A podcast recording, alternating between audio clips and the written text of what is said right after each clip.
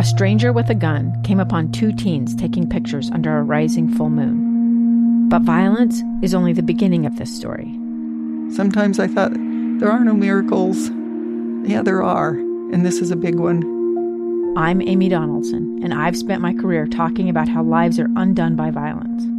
The Letter is a podcast about how lives are remade. Follow the letter at theletterpodcast.com or wherever you get your podcasts. Inside Sources. Inside Sources. Inside Sources. Where KSL offers Utah deeper insights on the news. Host Boyd Matheson divides rage from reason and elevates the conversation on issues crucial to our community. On KSL News Radio 102.7 FM and 1160 AM. Welcome back, everyone, to Inside Sources here on KSL News Radio. It's great to be with you today. I am Boyd Matheson, and as we really start looking uh, things through, it's interesting in in organizations. Uh, you've uh, heard the old phrase of "Let me introduce you to the new boss," same as the old boss. And so often we think we're getting these major shifts in direction, when in reality things are staying pretty much the same.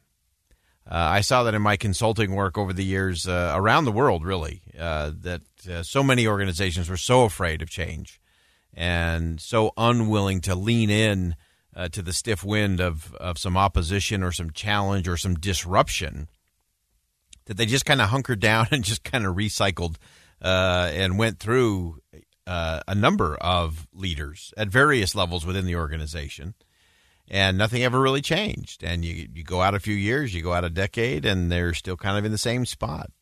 And that's becoming increasingly difficult to do because the pace of change is demanding more out of organizations.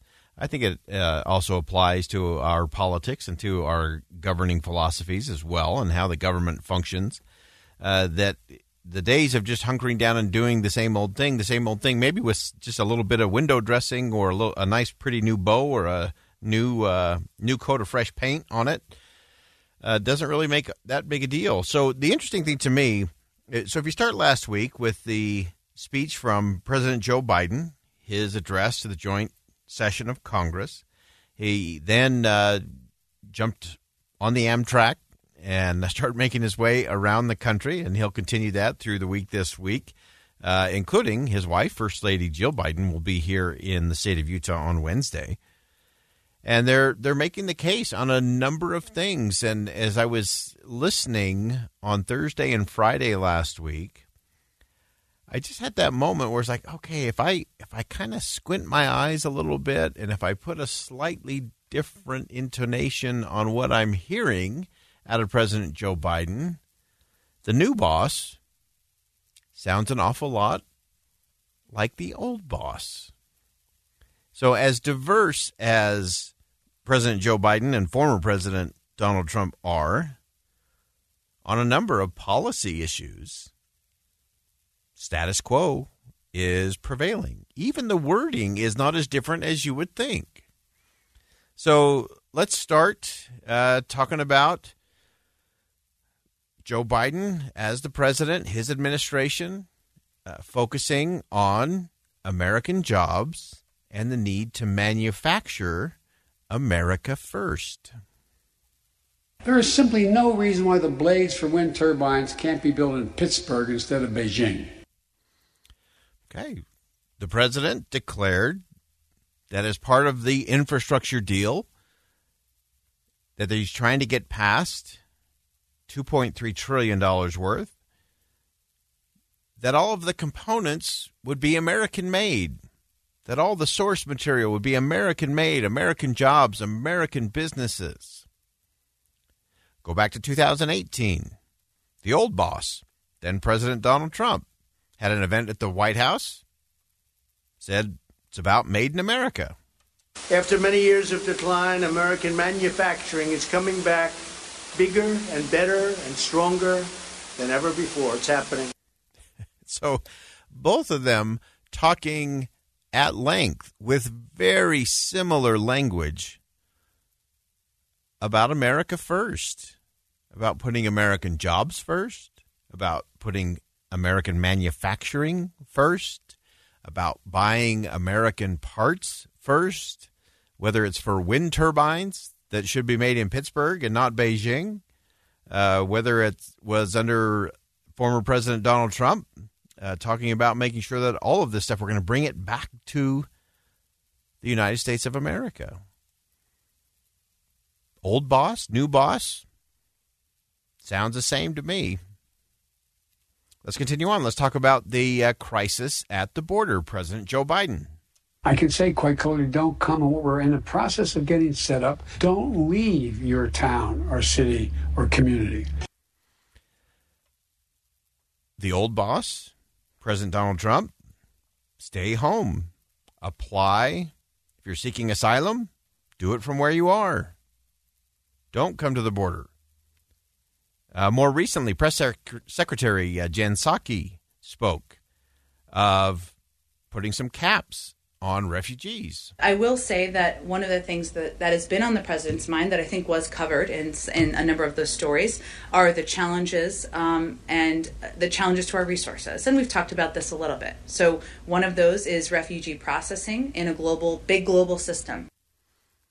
So that's Jen Psaki describing the Joe Biden administration approach that there are challenges uh, to having the United States be a refugee processing place, a big global system.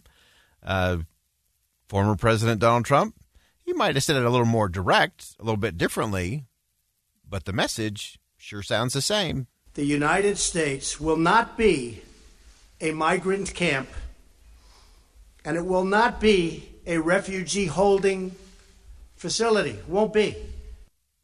So that's President Donald Trump. And, you can go through a host of things through jobs, the economy, made in America, southern border, uh, putting caps on refugees, closing the border. We know that uh, late last week, the Biden administration uh, shut down uh, all travel uh, beginning tomorrow from India to the United States as a result of the outbreak and uh, the huge spiking in numbers of cases of COVID 19 in India, uh, which is just a tragedy. Uh, and then also looking at how the United States is making sure that the United States of America has enough vaccine for everyone who wants and needs one. And it's this idea of America first. Things that were that the former president was resoundingly criticized for uh, are now policies that seem to be okay with the current administration. And so, yes, how you say something matters. We talk about that a lot on this program, uh, to be sure. And so there are clearly differences in style. But it is one of those that if you do, if you squint your eyes just a little bit and you kind of hear it in a different voice, a lot of what President Joe Biden has been offering in terms of policy over the last week were very similar, very similar to the policies held by the previous administration. And I say all of that so that we can stop having these arguments of just who's who's evil and who's good. Uh, let's look to the policies, and if the policies are the right policies, then I don't care if you're a very very conservative Republican or a very very liberal Democrat or anything in between. If there is a policy based on principle that we can agree on, we don't have to demonize the other side just because they're the other side. That's crazy. It's just like our spending problem. And we talked about this at length last week. You know, if the only time you're against spending is when the other side gets to decide what to spend it on, uh, that's not conservative. That's not fiscal responsibility.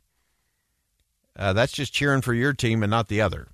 And I don't think either side has a heck of a lot of credibility when it comes to spending these days. I don't actually. I'll take that back.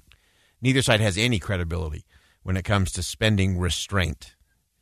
And so, here's the new boss, same as the old boss, on a lot of things. And so we should exhale, and then we should decide what we're going to do together and how we're going to do it better. All right, when we come back, we're going to round out our conversation today with something Winston Churchill said. He said the next empires will be the empires of the mind. Find out what that is coming up next. It's the story of an American held in a dark Venezuelan prison. Then all of a sudden, they all kind of lined up. They pointed their guns at me.